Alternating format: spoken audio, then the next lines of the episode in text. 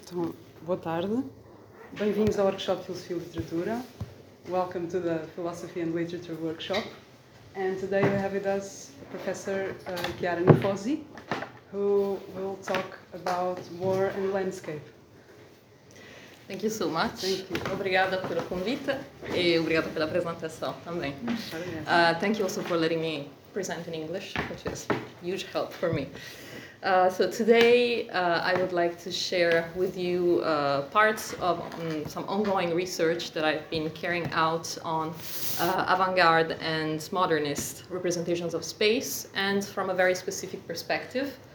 Uh, my main interest, in fact, is to assess the impact of aviation during the Great War on landscape renditions. In a brief overview of the topic today, that will draw examples from three major authors of French literature at the time uh, Marcel Proust, uh, Jean Cocteau, and Guillaume Apollinaire, who, in very different ways, were all involved in the war or were confronted with at least landscapes of war.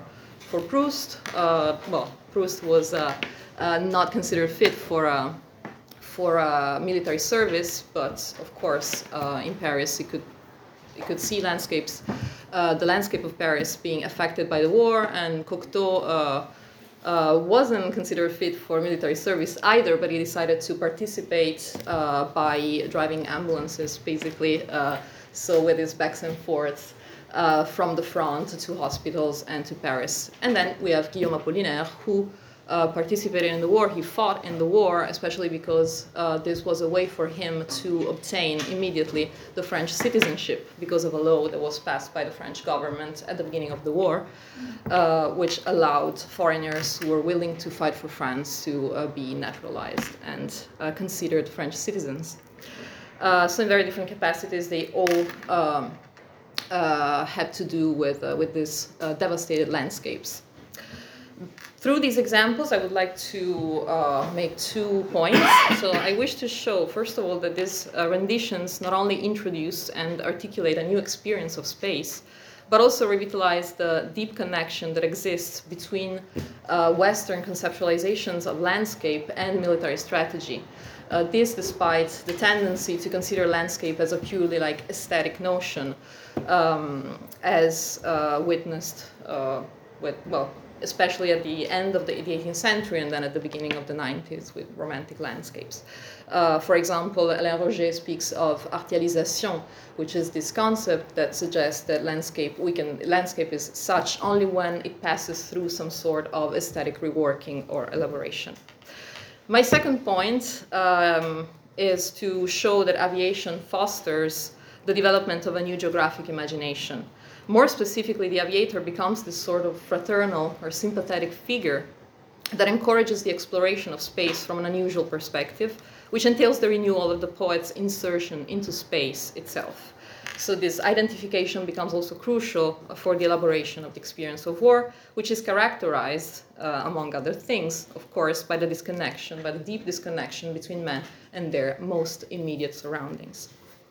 So before we dive into the text, it is necessary just to remind a few historical uh, facts about the development of aviation in France.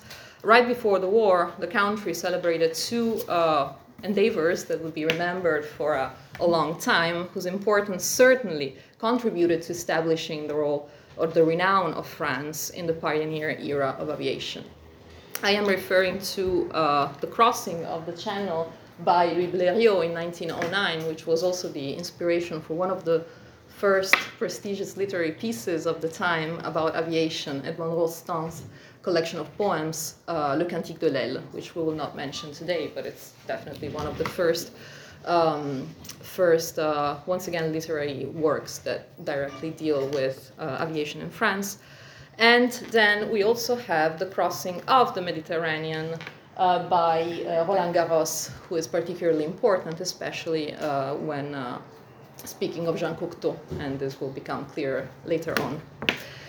Uh, the press and the first literary works about aviation uh, and the first accounts of the aviator's temerity uh, contributed to this nationalistic propaganda and perpetuated a vision according to which uh, airplanes are uh, instruments of spiritual transcendence. This is particularly visible, for example, in the Cantique de l'Aile, uh, the Edmond Rostand.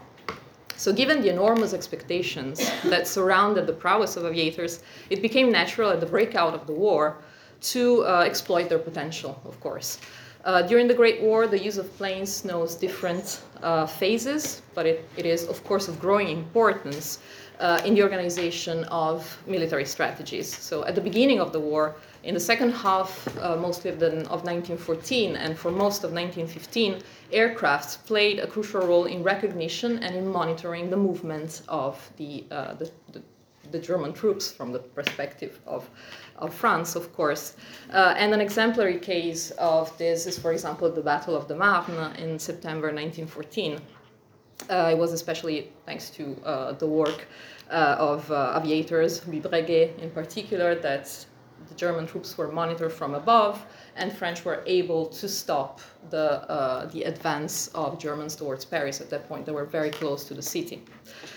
Um, it became immediately, immediately clear then that the use of airplanes for, was, was crucial for terrestrial war. The most obvious explanation of the reasons why aviation became so important comes from geography, and I would like to quote here uh, an excerpt, this one, by uh, Yves Lacoste, who is one of the protagonists of the renewal of the discipline in France uh, during the 70s, especially during the 70s. Yves Lacoste uh, wants to uh, uh, to, to renew, to um, uh, reinforce this idea that landscape and military strategy are deeply connected to each other. Uh, and he uh, stresses the importance of distinguishing between two objects that are sometimes the object of some, some, some sort of confusion, also from geographers, that is to say, map and landscape. so let's just read this quote very quickly. While the map is a vertical aerial view, the landscape is a horizontal or oblique view, the angle depending on the difference in level between the observation point and the observed point. It follows that a completed map represents a portion of space in its entirety, whereas landscape is necessarily characterized by spaces which are not visible from a certain point of observation, except in the case of a perfectly flat area, which is quite exceptional. These hidden spaces are the main difference between landscape and the map. So we can easily infer uh, how important the possibility to use airplanes to observe the enemy from above is.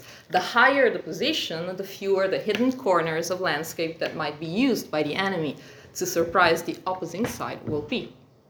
Verticality, then, is an added value to military strategy, and the Great War was the first war where the skills of aviators were taken advantage of for observation and recognition. From 1916 on, though, uh, aircraft started to be used more and more often, also for bombings, pursuit, and aerial combats in general.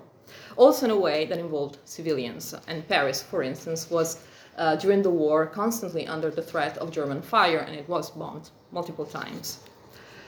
Uh, and uh, it is from such landscape, the landscape of Paris, that I would like to start to assess how this idea of the insufficiency of terrestrial observation, as well as the insufficiency of a horizontal description of space, starts to appear in modernist literature, modernist and avant garde literature. My contention, in fact, is that in modernist literature, landscape writing is accompanied by a different model of spatial representation, which is closer to a map. In other words, the interest in aerial imagination testifies to a growing interest in mapping instead of landscaping. The first stop of our uh, journey is going to be Marcel Proust and his uh, Le Temps Retrouvé, so the last volume of La Recherche, à la recherche du temps perdu, uh, where the narrator comes back to Paris at some point after having spent uh, years, some time, but years, uh, in a health facility. And when he's back in Paris, he meets his friend, his old friend, Robert de Saint-Loup, who uh, serves the army and uh, is in Paris thanks to uh, temporary permission. The two friends do not only talk about the war, I quote, as about some spectacle of great aesthetic beauty, end of quote, but they linger in particular on what the narrator calls the beauty of airplanes climbing up into the night. Uh, Saint Loup, responds, he insists, and with even more enthusiasm says, uh, and perhaps they're even more beautiful when they come down. Uh, so they you know, they, they have this conversation, and then we have this description of the German riots in Paris by the narrator. I'm just going to quote the sentences that I highlighted because otherwise it's too long. Uh, so uh, the first impression is the following. These are the words of the narrator. The town, from being a black, shapeless mass, seemed suddenly to rise out of the abyss and the night into the luminous sky, where one after another the pilots soared upwards in answer to the heart-rending appeal of the sirens.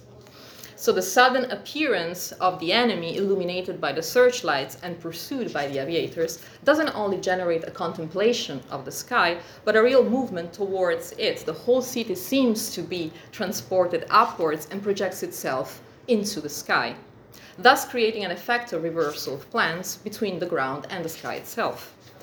Going on, the second part that I highlighted, the narrator adds I told Saint Loup that if he had been at home the previous evening, he might, while contemplating the apocalypse in the sky, at the same time have watched on the ground, as in El Greco's burial of Count Orgaz, in which the two plans are distinct and parallel, a first-rate farce acted by characters in night attire. So basically what he's describing is the lives that you see at the ground level where you can see people just leading their normal life uh, and uh, perpetuating this social comedy or farce, as he calls it. But comparing Paris during German raids to a painting, uh, in this case, the painting mentioned in brackets, uh, is definitely coherent with the general tendency in La Recherche to consider a war landscape as an aesthetic object that strikes uh, by virtue of its bizarre beauty. Uh, but what I find more interesting in this, uh, in this passage is the rigid organization of space imposed by the referent itself, El, Greco, El Greco's painting Burial of Count Orgaz, which is the one that you see on the right. An almost dreamlike comparison that follows a very detailed and realistic description of an urban war landscape. The movements detailed in the painting, where you can see on the ground level the body of the count, of the dead count, and then the other plan, his soul being lifted by an angel to, uh, to heaven, uh, I would say that it reproduces, in a way, doubles the movement that Proust is describing uh, according to the scene that he sees during the German riots. Moreover, let's not forget that the painting is about burial. Uh, and uh, uh, a ritual, of course, that implies the, the opposite movement, not towards the sky, but under the earth. The overlapping of the two vectors of depth and altitude suggested by the comparison uh, doesn't come as a surprise uh, in Proust, actually, the whole spectrum of verticality serves as a metaphor, especially in the last volume, Le Temps Retrouvé, for the exploration of the inner regions of, of the self, for the description of interiority. The narrator, in fact, um, repeatedly identifies with an aviator or uh, what he calls a plongeur, so a deep sea diver, thus integrating both movements uh, downwards and upwards with his aesthetic reflections. So the reorganization of space resulting from a tension between the two separate plans of the ground level or the underground and the sky becomes the concrete visual support of poetic creation in Jean Cocteau's Le Cap de Bonne Espérance, uh, a work dating from 1919, a work written, as he will say, in 1930, actually, en vol d'oiseau, so like uh, from a bird's eye uh, view perspective. This work uh, is dedicated to uh, Roland Garros, uh, who was a good friend of Cocteau, and it is thanks to Roland Garros that Cocteau managed to fly. So they flew together, and to and so was able to experience uh, this bird's eye view in the first uh, personally. The poem, which is uh, divided in 11 parts, expresses basically the admiration of the poet for the pilot uh, based on the poet's constantly frustrated uh, aspiration of overcoming the obstacles of reality, which are um, opposed to the weightlessness and the freedom of flight. So while the fragmented form of the poem undermines the transparency, when I say fragmented, I have chosen a page just to give you an example of how what the text looks like. Uh, it reminds, of course, of experimentations with visual poetry that were started uh, well, I would say by Mallarmé at the end of the 19th century with, uh, with Un coup de dés, jamais n'abolira le hasard.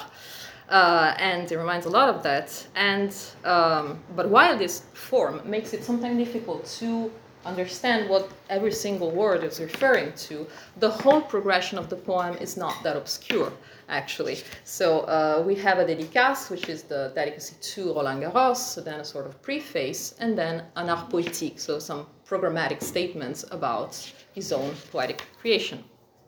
After that, the poet tries to escape his earthly constraints, to elevate himself through his art, only to find himself even more frustrated by his landing back to the earth and his reunion with the rest of humanity, which is at that point marked by the description of his war experience in a section called Géorgique funèbre. After that, mechanic flight appears and becomes a further like stimulation to poetic reverie when he remembers, in particular, his flight with Roland Garros, and uh, in another section where he uh, actually speaks of Roland Garros crossing of the Mediterranean. From the very beginning of the poem, the imagery of depth is used to describe the experience of flight, thus operating the same reversal of the two vertical dimensions of depth and altitude as the one that we have seen in Proust. So I decided not to use the translation of the poems because it's I think that reading poetry in translation is always kind of problematic. So I decided to keep it in French. Uh, I will just translate what is necessary to translate. Um, let's just read this passage. Uh, Garros, nos vols, je croyais que nous tombions et c'était un célèbre virage sur l'aile et sur nos silences de scaphandrier à l'envers, la ville morte. From above, then, the land is a spectacle of death, la ville morte, the dead city, which counters the marvelous visions of the sky. It is important to visualize the scene though. So Garros plane bends to a point that it's almost turned upside down, uh, producing the effect of the reversal between the sky and the ground and the land, so that the city occupies the upper position, paradoxically, and the two aviators becomes to become two scaphandriers, which is another word to uh, refer to deep sea divers. So once again, we have the same imagery as in Proust. The feeling of frustration caused by the constraint, the constant, sorry, um, the constant fight with reality that the poet experiences on, uh, on when he's on the on the earth, uh, is expressed once again through this vertical tension between altitude and depth. Also in other passages, we have a rich. Uh, actually, I just brought another example um, of a passage with, where this kind of dynamic is, is evident. Uh, let's just read it. Et maintenant, c'est moi, maigre colon des phénomènes, seul devant une armoire à glace, pleine de linge, et qui ferme à clé.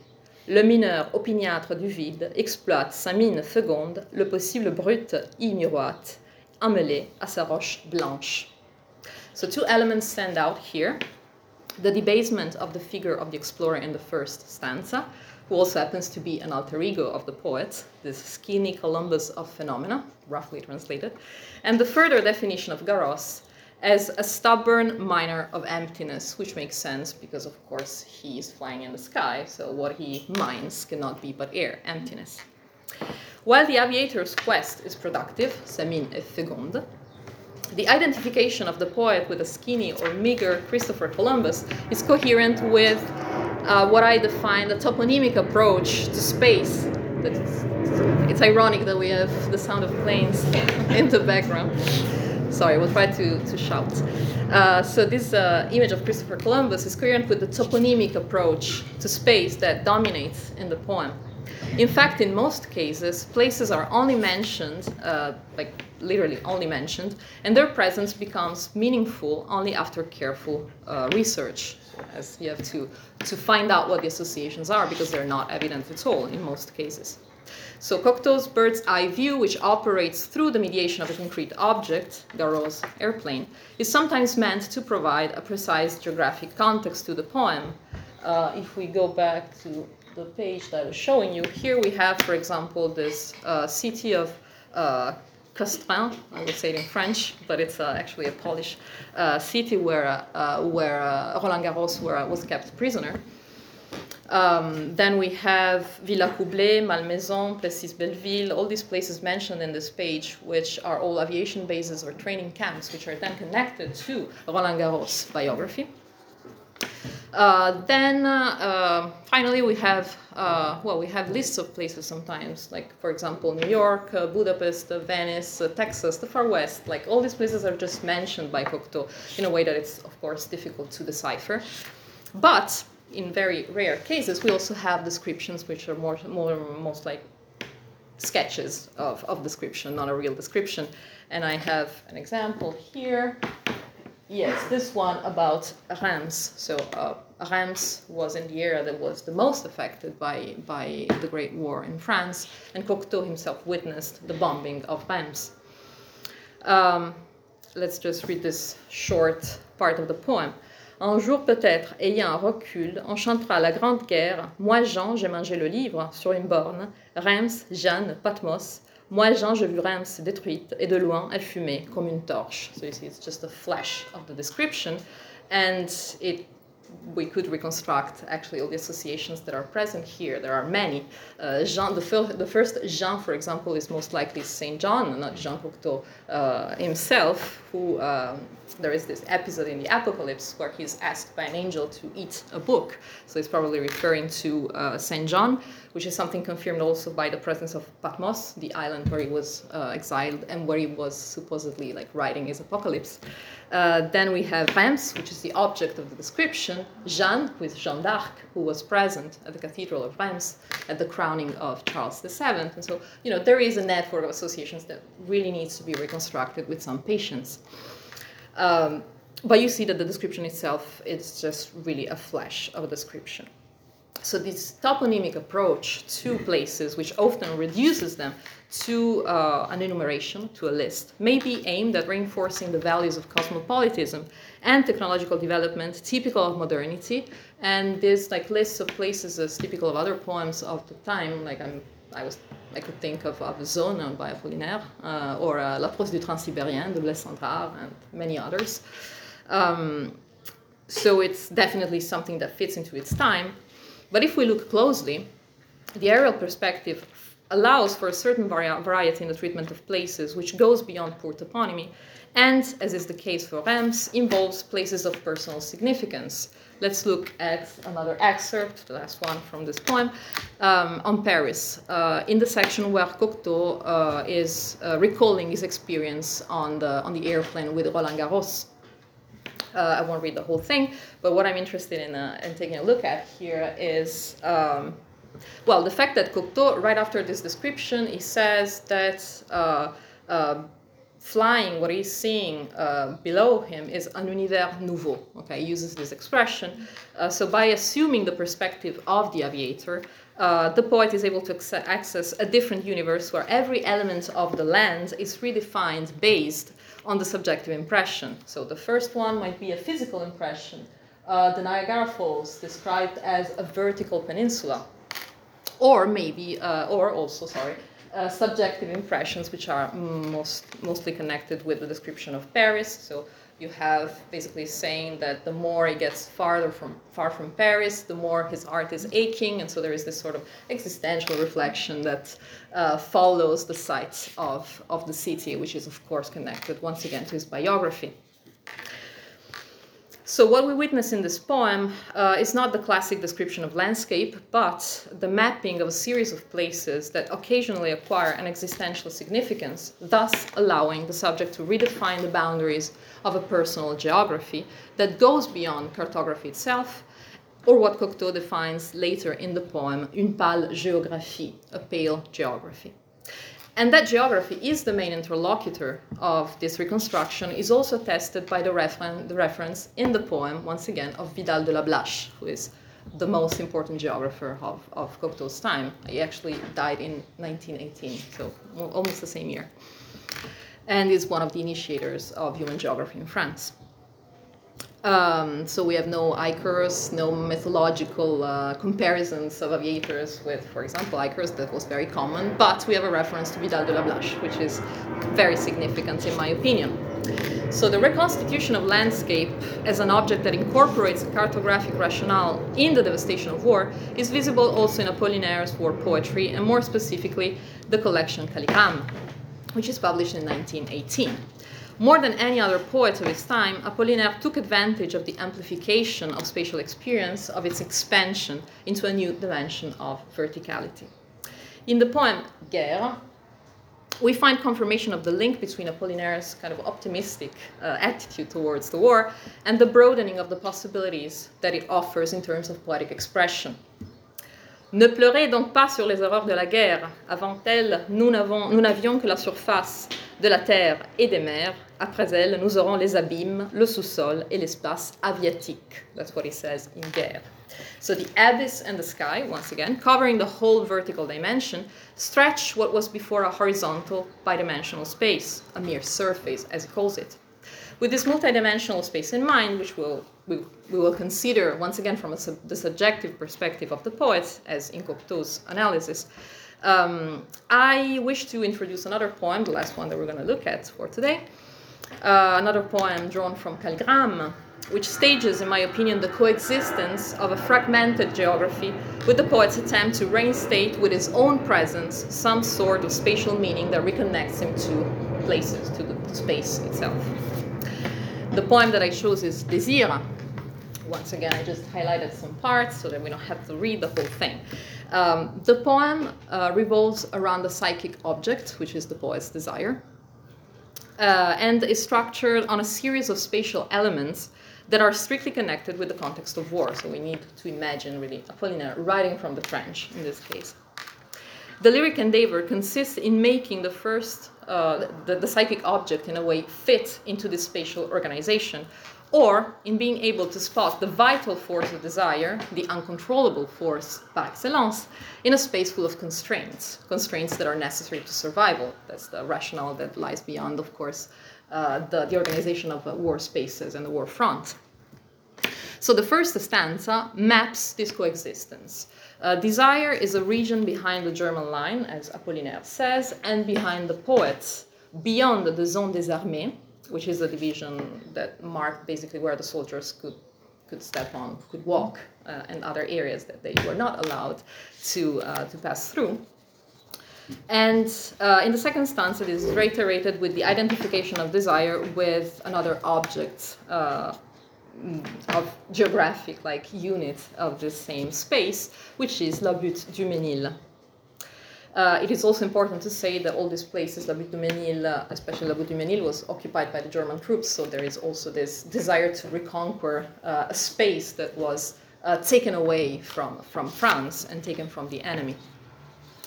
What follows is a sort of like background description in lines 12 to 20. Uh, I think the elements underlined in green. Yes. Um, we have this background description focusing mostly on sounds, so it's more a soundscape more than a landscape.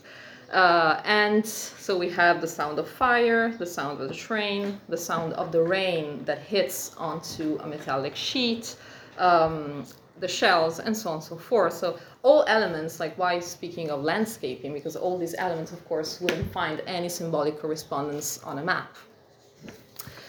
In the following stanza, from 21 to 28, mapping and landscaping, so these two different ways, these two different grasps on space, um, seem to go hand in hand since Apollinaire refers to actual elements of landscape, the trenches and the hill, once again La Butte du Mesnil, uh, but also uh, La Main de Massige, that also bear uh, a name that has some human aspects in it. So once again, La Main de Massige, which is this, uh, this particular hill that has the shape of a left hand that you see on the right uh, and which was mostly occupied by the Germans. And also les, uh, what he calls the boyaux, le boyau Goethe et le boyau Nietzsche. Le boyau, boyau is a nice, is an interesting word because the first uh, meaning of boyau is the intestine, but trenches were called like that uh, in the military jargon of the time. So by playing with the polysemy of these toponyms, um, Apollinaire leaves his personal mark on the land. For instance, he says that he would like to place, to grasp with his hand, the hand of the Massige, thus suggesting an almost sensual relationship that he would like to regain with the surrounding territory. Through his heart, so the poet reinjects life into this main de Massige, which, which appears, as we can read in the poem, si décharné sur la carte. meager, once again, on the geographic map, just as in Cocteau, um, then poetry is seen as the positive, like counterpoint to what uh, Cocteau called, and we said we said this later, la pâle géographie, une pâle géographie, a pale geography. So once again, geographic knowledge in a way is um, is the an important interlocutor in the exploration and the construction of the lyrical space. As I have shown, and I'll move to my conclusion, as I have shown in the poem, the mapping of the war zone from the subjective standpoint of the poetic voice coexists with a more lyrical form of landscaping. The two of them establish a double spatial register. One aimed at reconstructing the war scenery, what I call landscaping, uh, the other one aimed at extracting meaning, a personal meaning from it, what we can call mapping. One that positions the poet on the horizontal line of what he is actually able to see or to hear, and uh, the other one, the other register, that reads the place as if on a map with specific denominations and specific contingent delimitations, a place described as if it were seen from above, as a map is.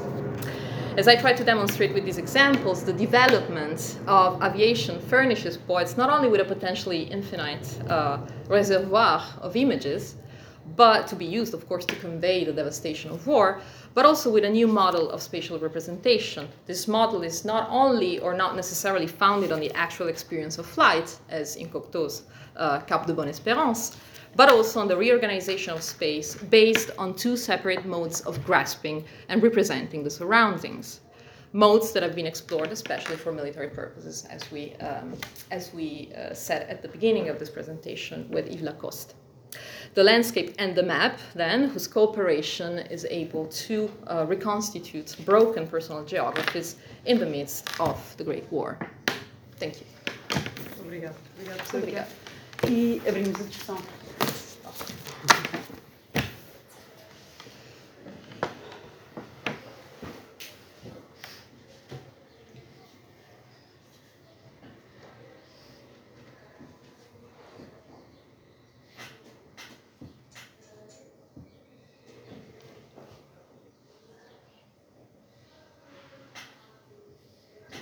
Chiara, thank you so much. Uh, I, I was wondering uh, when you were talking about the vertical relation to landscape brought by aviation and the, and the war experience. Um, it, it happens exactly at the same time as movie cameras are beginning to move. and uh, and um, and I think that perhaps cinema experience would be connected to this kind of um, modification in ways uh, uh, the landscape enters uh, poetry or, or even fiction. Uh, do you do you see any connection because uh, things are are happening almost at the same time and um, Cocteau, Apollinaire uh, um, were really very keen on cinema. So, what what would you think about this? Yes, uh, the step before cinema would be theater, maybe. And actually, mm, Apollinaire was working on uh, the mise en scène of of, uh, of a play that he had just written before dying, La couleur du temps, which is this interesting uh, three uh, like play in three acts uh, where it's basically a flight of these three friends that uh, leave because they feel that the war is imminent, so they want to leave and they go and look for peace, and they end up killing each other uh, while doing so, very ironically, of course. Uh, so yes, th- this made me think also of theater. But when you speak of cinema, of course, I. Um, I can speak. I'm not a, of course, uh, an expert on cinema, but for example, if I think of some surrealist experimentations with cinema, Actually, I, I was really thinking about a very precise thing. Um, uh, the, the possibilities of the cameras moving and uh, filming upwards and downwards. Uh, that would be the, the same kind of movement, I think, that you were suggesting, uh, related to um, looking at the Earth from a, an aircraft, for instance. So uh, that, that wouldn't be the case of theater because uh, No, no, yes, of course. But uh, no, if I think of surrealist like experimentations with cinema, for example, you have a different like uh, take on the city. That's something I can, I can talk about with uh, René Clair and other uh, directors of the time. So you have this almost aerial views. Once again, it's all about choosing the right point of observation. But of course, the perspective on the city changes. So they film from uh, from uh, atop of buildings, and so you have uh, you know a very different take on uh, on the city. I have no examples of a camera used by uh, from an airplane. That's something I haven't uh, investigated or explored yet. But of course, it's, it, this can be. Uh, um, but when I also uh, mentioned, like I was mentioning theater, just because I, I mean, I'm, i would have been curious to see to see how this flight is rendered in a theater on a theater scene, for instance. Mm-hmm. Uh, but then, well, Apollinaire died, and there was a lot of discussion about what would be of this of this play. Uh, so yes, it's something that maybe uh, should be investigated more. Uh, but as far you know, from what I know, uh, like surrealist cinema or things like that, of course, the relationship with the space and especially the space of, of the city changes, and also the idea of like reproducing speed is very important in this first attempts.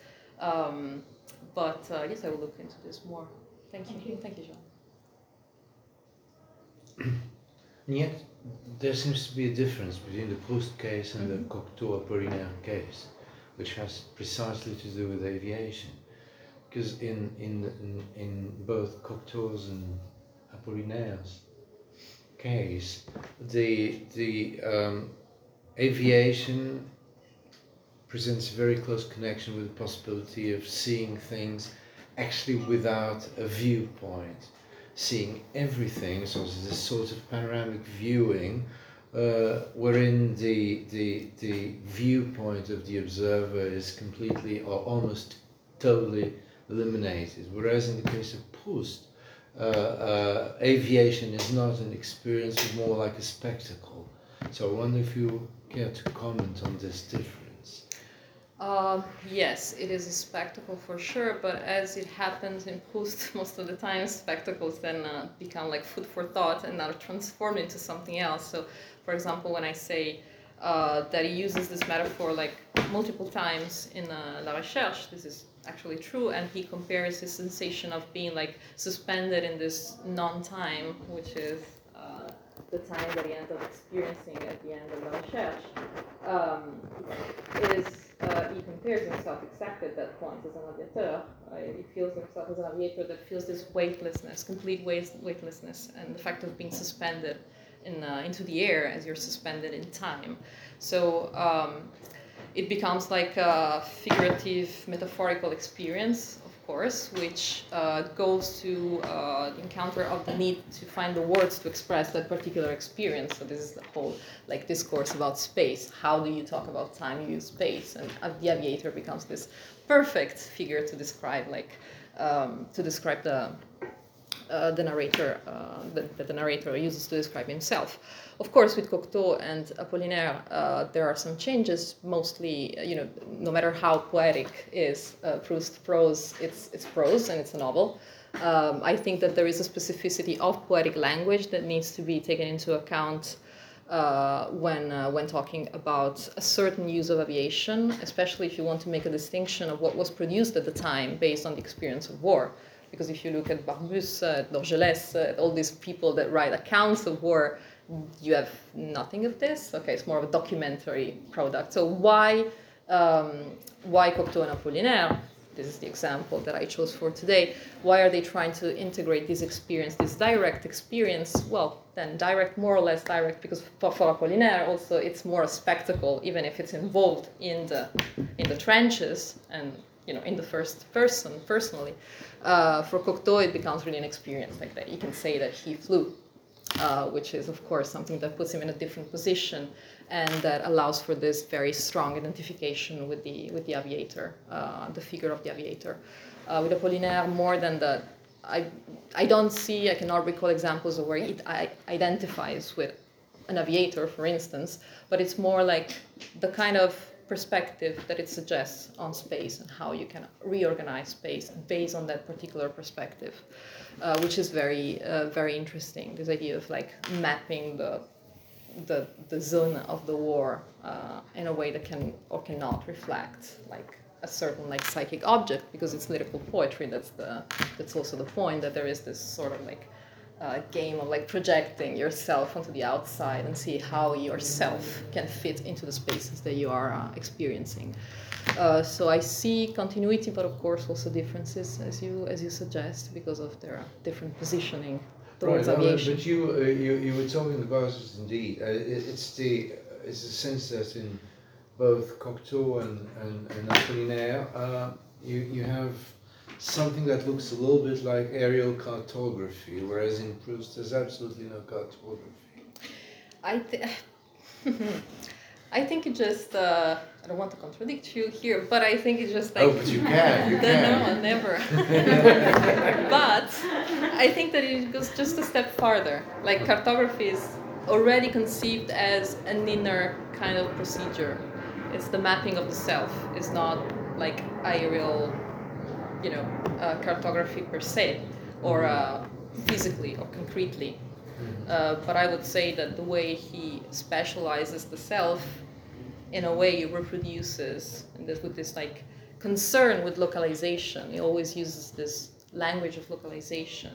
Uh, where is this content that I have to extract from myself, from the bottom to the upward? So there is a lot of this language in Proust, which shows uh, deep concern with ca- cartography, but already probably in a figurative sense. Uh, then, of course, like the aerial view in general, no, we have landscapes seen from very different perspectives. So, for example, in Sodom and, Gom- Sodom and Gomorrah, you have this view from above, from La Raspelière, of the whole Bay of Balbec, and it completely changes the way he looks at, he looks at landscape, for instance. So, the change in perspective is always very productive in Proust, even if it's not aerial, let's say, but yeah.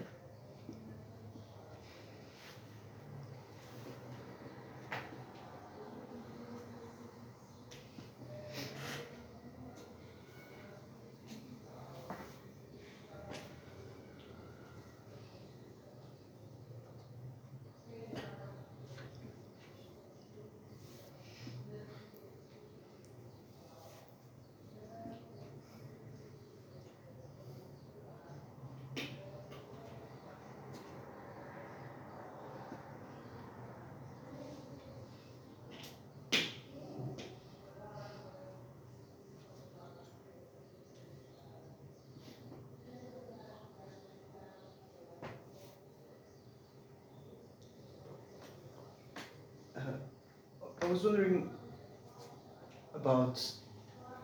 Uh, I'm not sure. I'll try to formulate this as clearly as possible as possible. But so often when we have this dichotomy between like the upper and the lower, the there's also sort of, so to say, moral dichotomy where like good things are upper and bad things are lower. But at least in the case of the dichotomy between the the the, the airplane, so to say, or the flight and the, the deep sea diver, both of these seem to be good in some sense. Um, at least like in Apollinaire's Guerre, for instance, it seems to be that.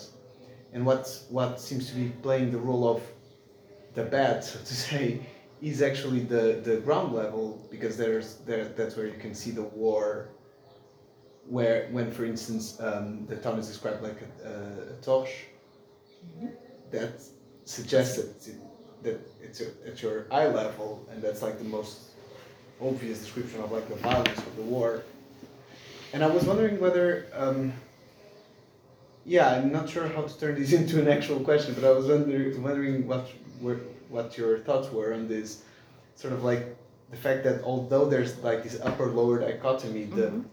It doesn't seem to play exactly with this sort of like good bad uh, Oh, you mean like the judgment value that we attach to to the t- to the two of them in a way? Yes. Yes. Uh, no, I think this uh, completely disappear, almost completely. Like in the in the Proust passage, for instance, when he mentions like what happens. Okay, when he mentions at the end like this first-rate farce uh, acted by people who just go on with their lives as if nothing were, were happening above them, while there are like airplanes and, and and bombings and so on and so forth. There is like a, a you know just a, a little bit of social criticism in a way. It's just like petite pointe, okay. Uh, but of course, I think that this kind of uh, judgment doesn't play um, a key role. If not, uh, if you think of Cocteau, for instance, and the idea that the poet is blocked on the ground, like, and he tries to elevate himself because he associates like the heights with the, the heights of, of his art. Um, it's something that we can also see as fitting a certain uh, poetic tradition. So if you think, for example, of, of Baudelaire, is uh, where we have a rich ornithological uh, imagery. Uh, so we have the albatross, we have the swan, and all these figures that are kept on the earth, and they suffer from being kept on the earth. Like the poet is compared to an albatross who cannot, who is blocked by and kept there by other humans, for instance. So there is this sort of like 19th uh, century, uh, for sure, symbolist kind of um, of imagery of like the poet kept in the ground. But I I, I, see this moment, at least in history, and the you know what happens with aviation and the exploration of the sea. Uh, also, submarines start to appear in the, during the Great War, for instance. Um, even if it's something that, uh, of course, it's harder to experience because you could see planes, but it was harder to see submarines, of course. Um, so it's really about like the opening of of the possibilities of what you can witness, what you can experience, and then transfer into the poetic diction and in the form of, of poetry.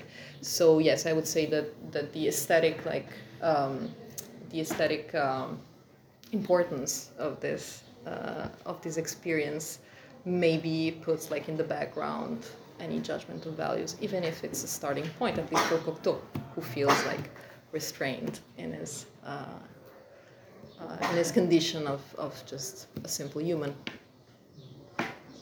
You're welcome. Raimundo's remark was very interesting. When we think that um, in Proust, um, the upper regions are occupied by the Germans, mm-hmm. and um, the middle regions um, uh, is Paris, basically.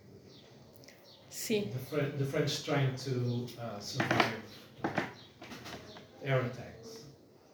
Um, so, how, how would the moral dichotomy, uh, if there is one, how that would work in uh, Paris being bombed by the yes. Germans. Ha.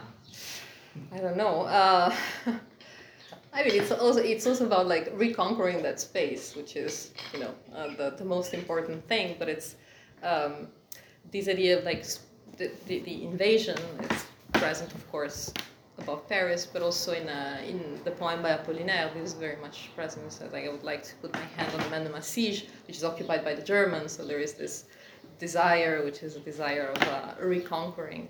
Um, and I, I don't know if this answers your question, but I, I, I wouldn't attach like a, a, negative moral value to the upper regions because of the presence of the Germans, especially because of this social criticism that underlies the whole part, like the first part of the Temps Retrouvé about, you know, what happens to society uh, when, you know, you go through such events, historical events, and Proust is very harsh sometimes in the in the way he copes with that.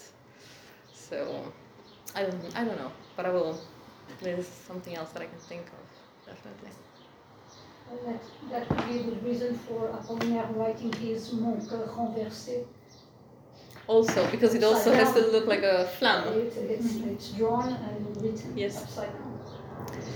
Oh, yes, so yes, yes. That would exchange. Yes, the reversal. But in general, I think that the imagery of reversal is very much present. Uh, in, yes. Uh, or also the exchange, if you think of Proust, the exchange between the land and the sea.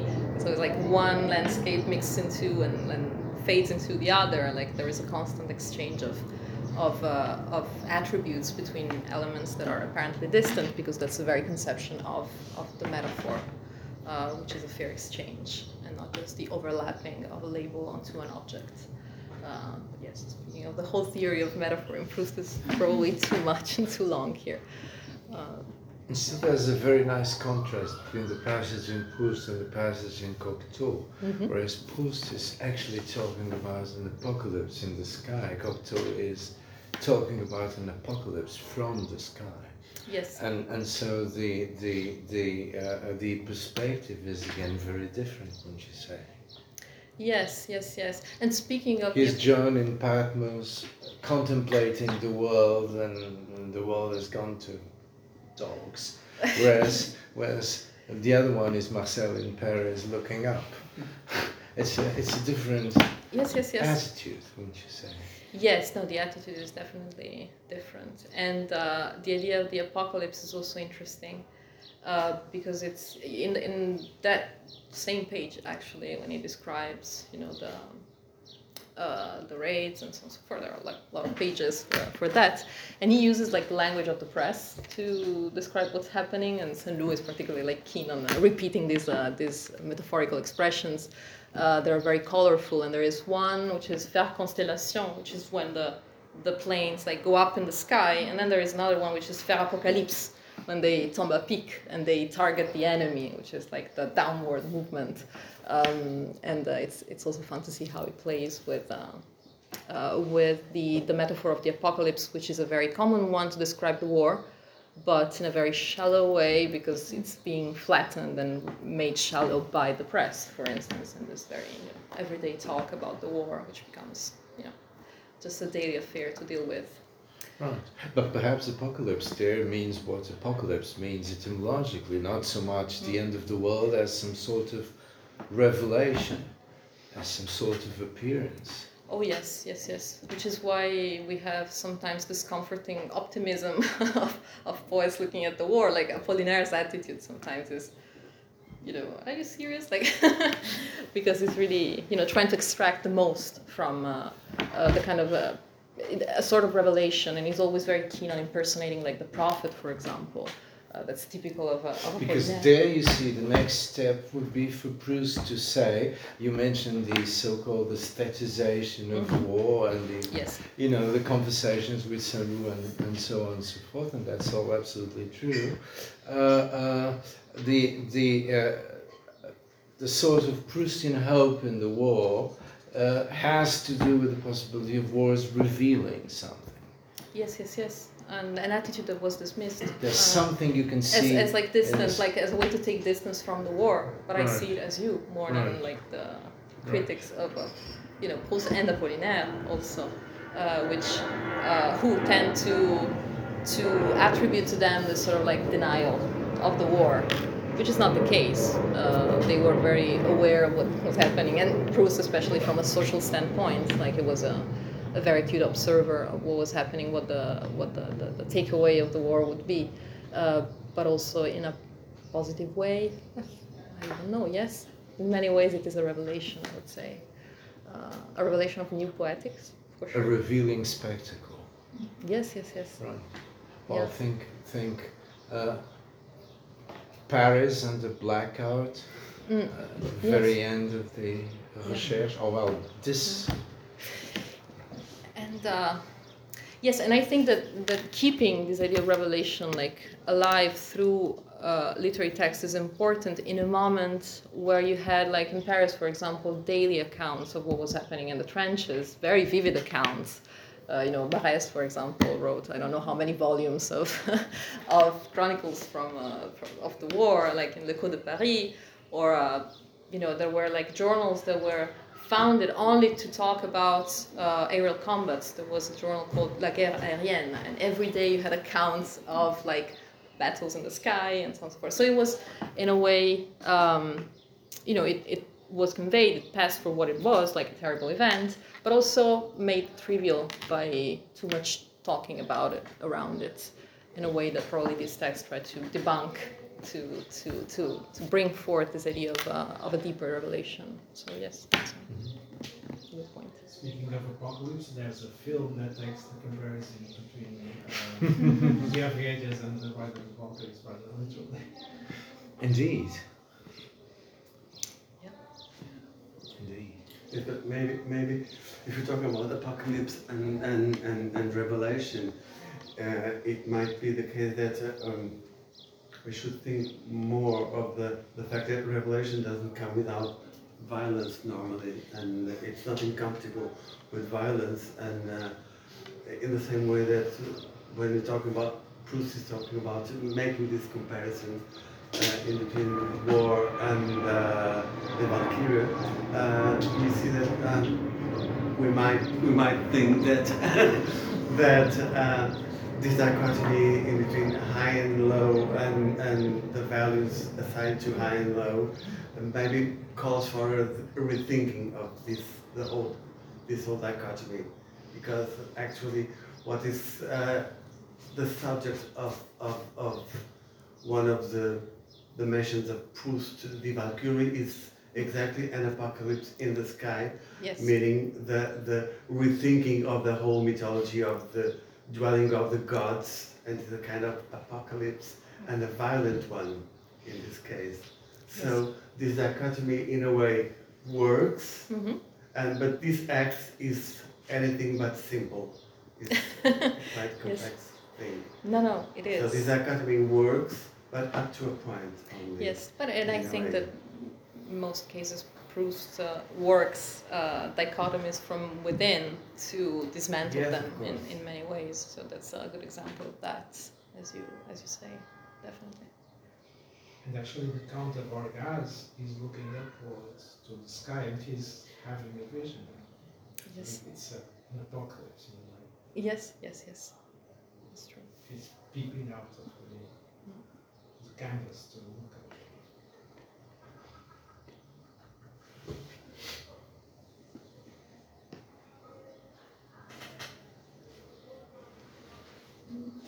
there seems, after all, to be a difference between looking up and looking down, right? Aviation works both ways. I mean, you can look up Yes, because it's a spectacle that- that- that attracts attention. from planes. Oh yes, yes. It works both ways. It really does. Right. and it's, it's interesting to see what happens in between but it's really also um, a way to update for me at least And like what does the, that do the to notional the map versus landscape uh, uh, polarity or opposition? once again it's a false polarity in a way that has lacoste describes for example and it's not the only one. It's really like oh you go up you go up and at some point the landscape becomes a map okay magically. And so you have like uh, there is like eh, that's, that's at least like the ideal hmm, the ideal thing that happens when you map a place and you see it from above and what you have with landscape which is just a series of obstacles to a full vision of something. That's why we all like going to upper places when we visit a city or a, a region and we always look for the, the highest uh, top. Uh, because we have this illusion that the higher we go the cleaner the view will be. So once again aerial vision in this sense is a sort of idealization uh, uh, but uh, it also it, it's interesting for me to see what is the value for instance of like naming places. Like it's not just the hill it's la the, the la butte du Mesnil okay which has at that historical moment a certain like value because it's taken in the midst of a war and it's been the, the territory of conquest and reconquest. Um, so there are like uh, let's say that there is this idea that landscape being an aesthetic object whether it is described in a you know in a literary piece or in a painting it's something that is produced uh, within the work of art. Mapping brings like into the work of art external like knowledge and notions that are nonetheless interesting because it's the real connection the real experience of the place as it is structured. Especially in a contingent like in such contingencies where spaces were reworked and reorganized based on that particular purpose which is the military one Can we go back to the picture Yes. of the man? up no which one The- Yeah, the, the man, the, the ah la main de Massiges sì oh sorry Oops, There you go. here it is Right. Yes. Um, hmm. yes, that was definitely one of the areas that were the most affected.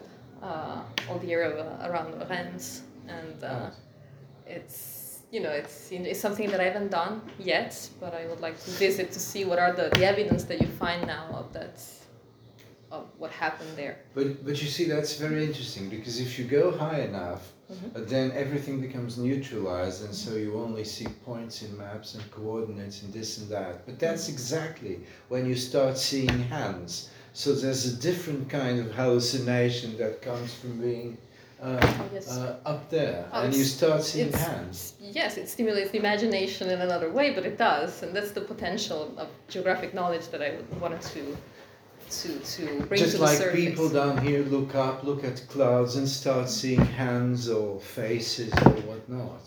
Oh yes, or on the shapes that we see on the moon, or Talk whatever. about flight of imagination. Fly, indeed. Uh, yes, and there is uh, speaking of the sky and the stars and seeing like shape. There is another visual poem by Apollinaire, another another calligram, where he no, actually that's a poem. There's a calligram about the sky, but there is another one where he transfers once again what happens in the ground on the ground at the ground Right. level onto the sky, and it describes like oh the stars are all the dead soldiers, uh, and he sees them like projected onto the sky. So once again with this Right. sort of reversal where you Uh, There's a very interesting follow-up to this, to this, to the story you're telling, which is a mid-twenties follow-up, which is Saint-Exupéry's Vol de Nuit, because it is about flying and not seeing anything. yes. You're flying in the desert and you're not seeing anything. There are, there's absolutely none. There are no maps, no lights, no nothing. Mm-mm-mm. And and and and and, and it's a different kind of perspective. Yes, yes, yes. Flying during the night, or flying over the ocean, or, Or flying, flying where you have the no like point de repère of any sort. That's what Roland Garros did at some point. Was in the Mediterranean, and there are these very dramatic accounts of uh, the aviator is left by himself in this dangerous place, and you know. It's, but yes, that's uh, Saint-Exupéry is another good example for sure. Thank you so much, Professor Chiara. You're welcome. Thank you. you. Obrigada a todos.